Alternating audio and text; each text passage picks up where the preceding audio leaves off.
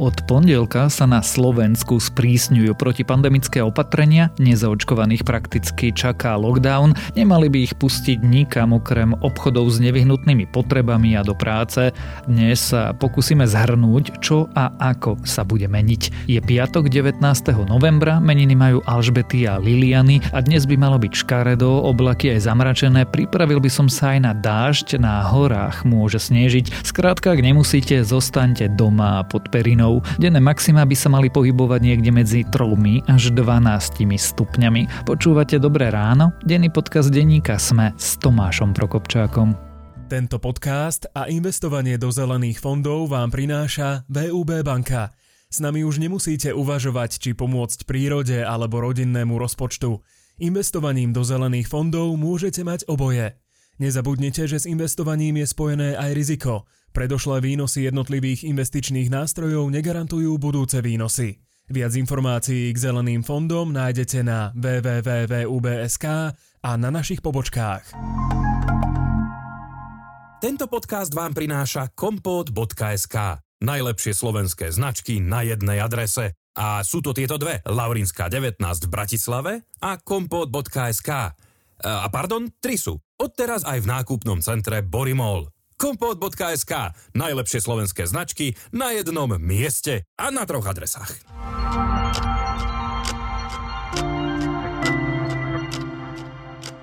A teraz už krátky prehľad správ. Polícia začala trestné stíhanie pre zranenia policajtov na stredajších protestoch v hlavnom meste. Podľa polície páchateľ hodil do dávu smerom k policajtom predmet, ktorý explodoval a spôsobil policajtom popáleniny. Útočníkovi hrozí 3 až 8 rokov väzenia. Vláda mohla o sprísnení protipandemických opatrení hlasovať už v útorok, proti však mala byť vládna strana SAS. Tá si totiž chcela návrhy najskôr prediskutovať v strane. Vláda čakala, pretože chcela o opatreniach rozhodnúť jednotne. SAS sa nakoniec včera hlasovania aj tak zdržala. Záujem o očkovanie začal mierne rásť. Zrejme to spôsobila debata o sprísňovaní opatrení najmä pre nezaočkovaných. Vyšší záujem o očkovanie sa prejavuje v posledné dni. Rýchlejšie očkujú tie župy, kde majú ľudia viac možností sa nechať zaočkovať.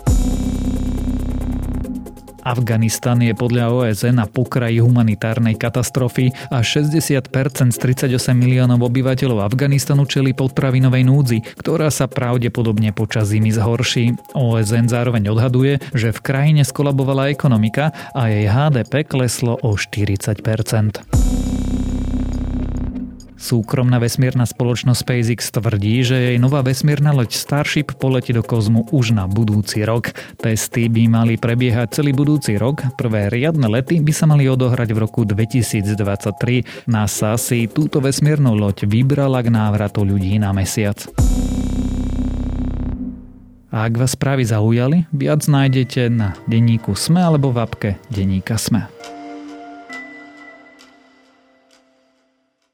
Vo včerajšej epizóde Dobrého rána ste mohli počuť, aká zúfala je situácia v slovenských nemocniciach. Dnes už vieme, že sa vláda pokúsi pandémiu zabrzdiť, sprísňuje opatrenia, prakticky ruší testy a hovorí o lockdowne pre nezaočkovaných. Čo to znamená, aké týždne nás čakajú a aké pravidlá budú na Slovensku platiť od pondelka, sa dnes budem pýtať reportéra denníka SME Michala Katušku. Upravili COVID automat.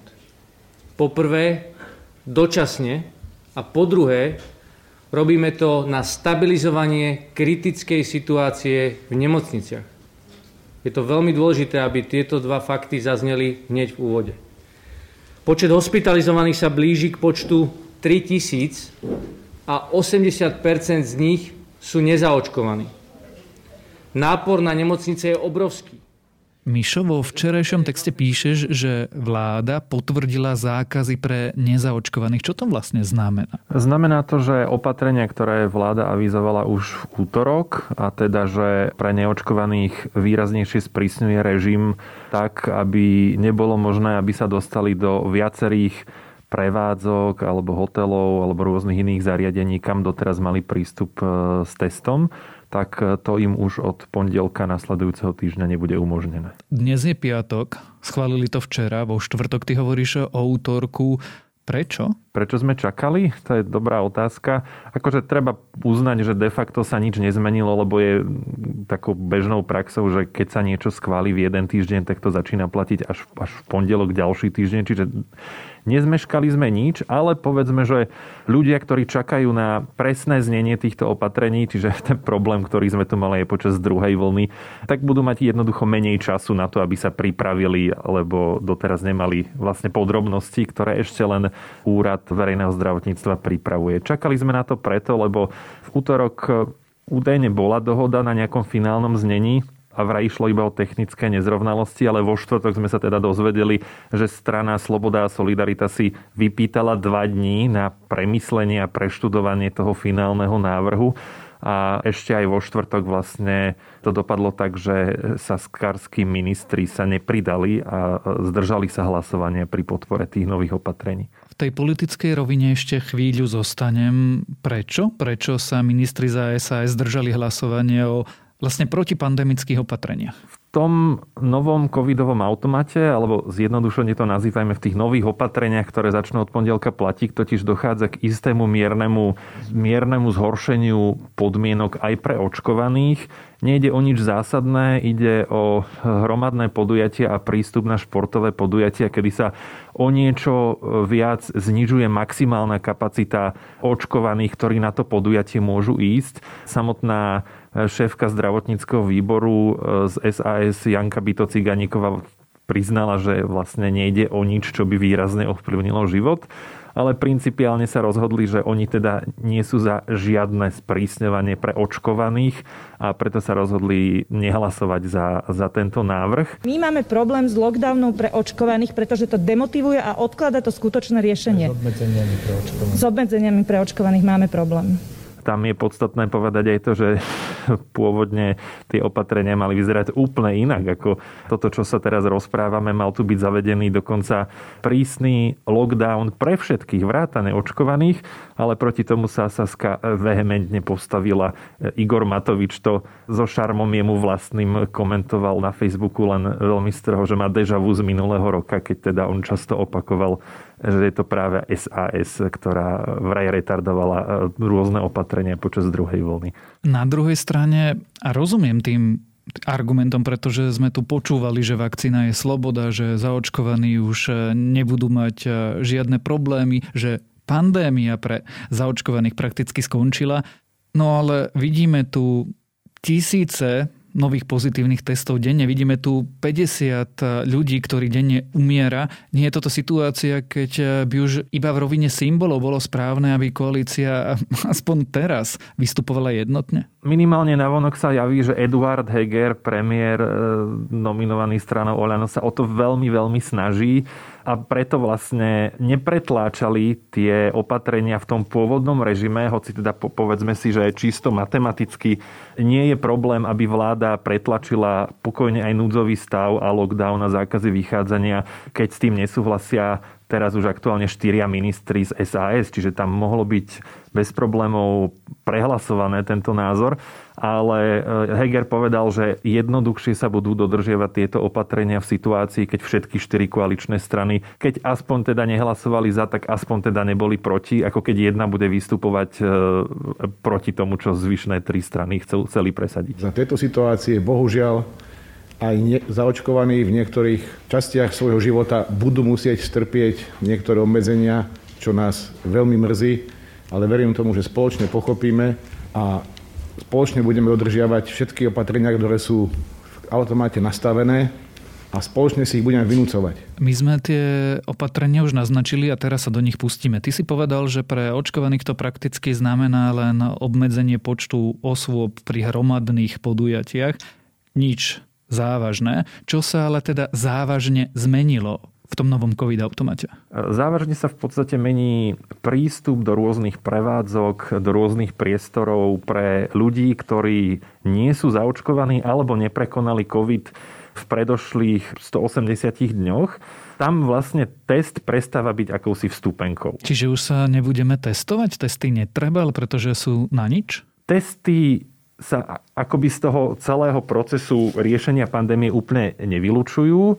zostávajú napríklad v prípade nového opatrenia a to je prístup do, na pracovisko, kde teda zamestnávateľia budú môcť od pondelka nielen zisťovať e, vlastne stav toho konkrétneho zamestnanca, či je očkovaný, testovaný alebo teda prekonavší, e, ale teda budú môcť aj otestovať priamo takéhoto človeka, ktorý nie je zaočkovaný. Ak to odmietne, tak môže mať e, neplatené voľno napríklad. Čiže tam tie testy zostávajú, ale pri ostatných opatreniach, ako je prístup do reštaurácií, prístup do hotelov alebo nahromadné podujatia, tam jednoducho test prestane byť vstupenkou. Ten argument za tým je taký, že človek, ktorý sa otestuje, je ako keby OK, je negatívny k momentu, keď mu bola odobratá vzorka, ale paradoxne očkovaní predsa môžu šíriť COVID, hoci v menšej vírovej náloži a s menšími dôsledkami na ich vlastné zdravie, ale de facto človek pustený na hromadné podujatie s testom, z neho môže odchádzať už nakazený. Čiže ten princíp je taký, aby sme na miestach, kde sa môžu stretávať ľudia, mali iba ľudí, ktorí sú nejakým spôsobom chránení? Presne tak. Čo sa teda mení presne? Okrem toho režimu, ktorý som spomenul na pracovisku a hromadných podujatiach, takisto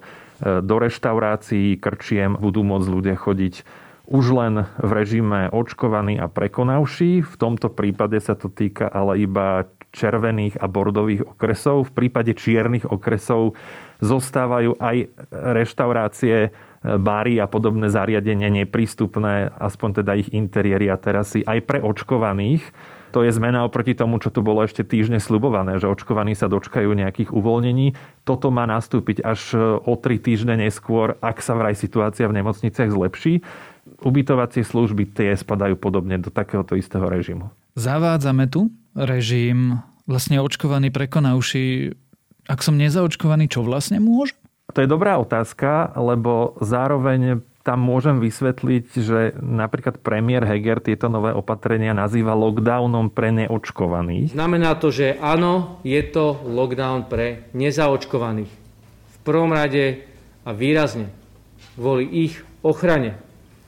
Áno, nájdete v COVID-automate prístup pre týchto ľudí do esenciálnych obchodov. V skutočnosti nejde o lockdown pre neočkovaných, pretože to by bol bolo potrebné, aby bol vládou vyhlásený núdzový stav a neočkovaným nariadený zákaz vychádzania alebo zákaz pohybu, čo sa ale nedeje.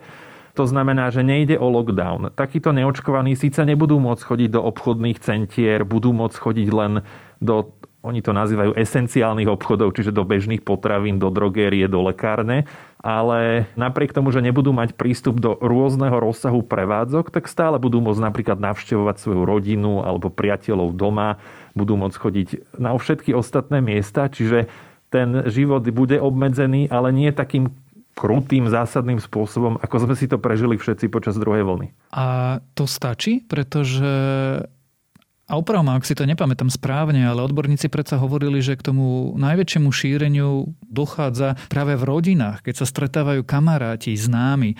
To sa ale nezakázalo. To sa nezakázalo. Odpoveď epidemiologov je, že človek, ktorý by bol povedzme pozitívny, tak už ho teda nepustia do práce, takže tam ako keby nemôže šíriť ten vírus, nedostane sa do nákupného centra, do wellnessu, do hotela. Áno, môže prísť do potravín, teraz hovorím o človeku, ktorý je pozitívny, ale ešte o tom nevie, hej, tak tam ako keby na chvíľu vbehne, ale všetci ostatní majú respirátory, takže by to malo fungovať a napokon vlastne príde domov, kde by zrejme tých ľudí, ktorí s ním žijú, nakazil tak či tak, lebo by bol s nimi v karanténe. Čiže toto je odpoveď epidemiologov. A človek nemusí byť Einstein, aby z toho pochopil, že je to pekne vyskladaná pyramída, ale ktorá má jednu zásadnú podmienku, že tie pravidlá sa budú dodržiavať. A to bol problém, ktorý sme mali doteraz. My vieme, že sa teda moc nedodržiavali. Myslí si, že to sa dodržiavať bude, špeciálne v čiernych okresoch, kde vlastne tie podniky musia byť zavreté aj pre očkovaných. Úprimne neviem odpovedať na to, že či sa to teraz nejako zmení akože čisto teoreticky parlament e, minulý týždeň v piatok schválil nové právomoci aj pre políciu. Sú a dané aj nové možnosti a príslušníkom policajného zboru aj v spolupráci s regionálnymi úradmi verejného zdravotníctva kontrolovať dodržiavanie opatrení, sankcionovať ich porušovanie na mnohých úsekoch. Takže už aj polícia bude môcť kontrolovať prevádzkovateľov, reštaurácie, že či kontrolujú svojich zákazníkov, či majú preukaz o očkovaní, alebo teda, že či prekonali COVID. Lenže to je teória. Najskôr tam ten policajt musí prísť a minister vnútra Roman Mikulec tu vlastne rok opakuje to isté tvrdenie, že nemôže stať policajt na každom kroku, čo je ako technicky samozrejme fyzikálne pravda, ale zároveň to naznačuje, že policia nemá dostatok kapacít, aby to vymáhala všade. Takže ak policia nepritvrdí a nebude ako keby viac sústredovať svoju prácu a úlohy týmto smerom, no tak potom tu budeme mať veľmi pekne nakreslené pravidlá, ktoré ale s realitou sa nebudú nejak konvenovať. Aké sú prognozy? Včera sme v Dobrom ráne počuli, že vlastne nemocnice sú pred úplným kolapsom a teraz nemyslíme len covidu, ale všetkých vecí, ktoré v nemocniciach robia.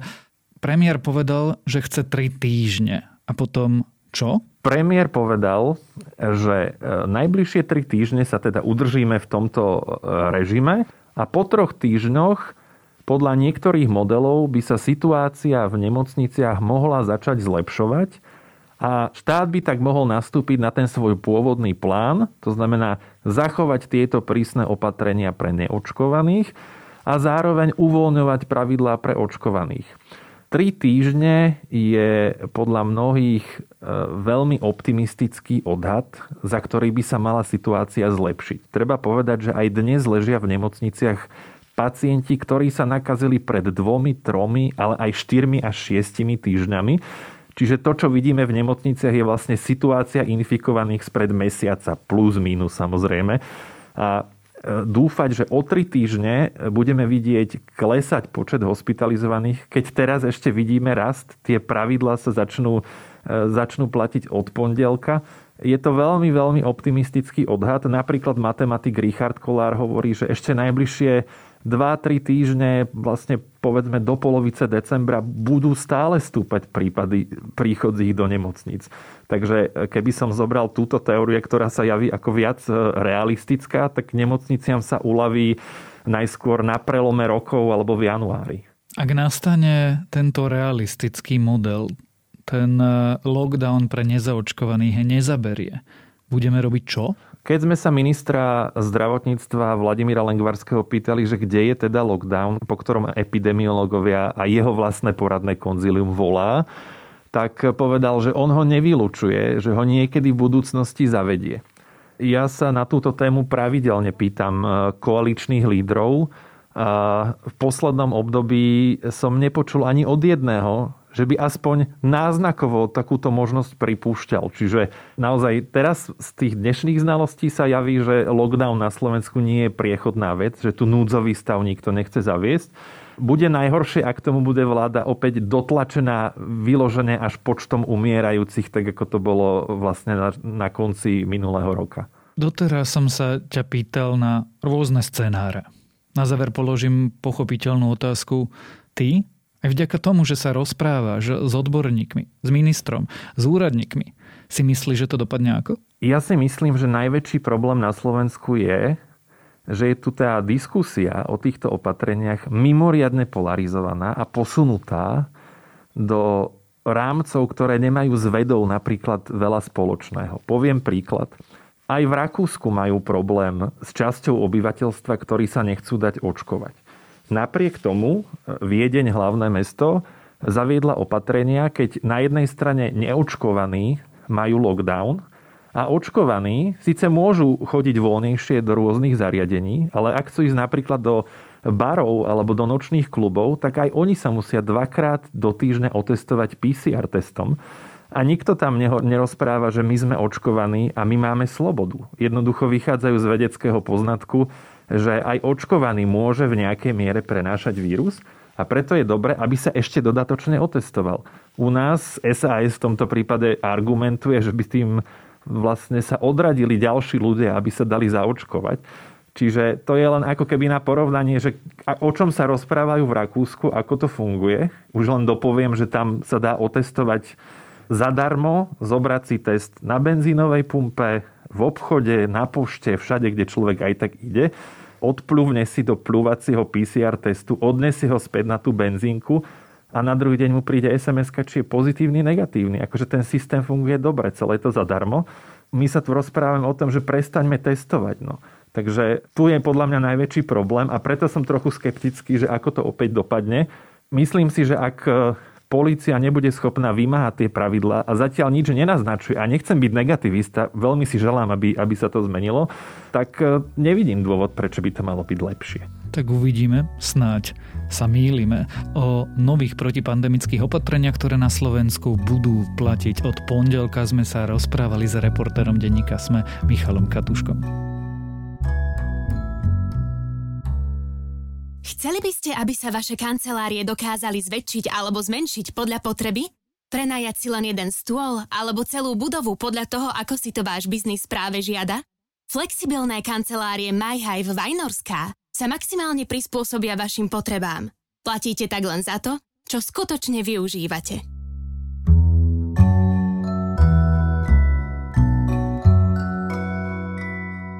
Mojím dnešným odporúčaním je Hviezdna pechota. Práve vyšiel nový český preklad a ak ste túto Heinleinovú klasiku nečítali, napravte to. Možno tiež zistíte, ako je to s tou kontroverznou povesťou tejto knihy. Vraj ľudia nevedia, či je obhajobou fašizmu alebo jeho kritikou. Ani jedno. Viezdna pechota je dobré militári s výrazným dystopickým prvkom. Čítať to ako sociologicko-politický traktát je hlúpe. Každopádne z sci-fi je to skvelé, akurát keď kniha skončí, tak vy by ste chceli aj čítať ďalej. Toto je skrátka kánon, povinná jazda a doma by ju mal mať každý fanúšik literárnej fantastiky. A to je na dnes všetko. Dávajte na seba pozor. Počúvali ste Dobré ráno, denný podcast denníka Sme s Tomášom Prokopčákom. Dobré ráno pre vás moderujú Jana Maťková, Zuzana Kovačič-Hanzelová, Nikola Šulíková Bajánová a ja, teda Tomáš Prokopčák. O produkciu sa starajú Kristýna Janščová, Adam Blaško, Viktor Hlavatovič a Ondrej Podstupka. A keďže je piatok, dnes vychádzajú aj nové epizódy podcastov Piatoček a TFM a premiéru má náš nový partnerský podcast Blízka. Zajtra sa nachystajte na nový klik a v nedelu na dejiny.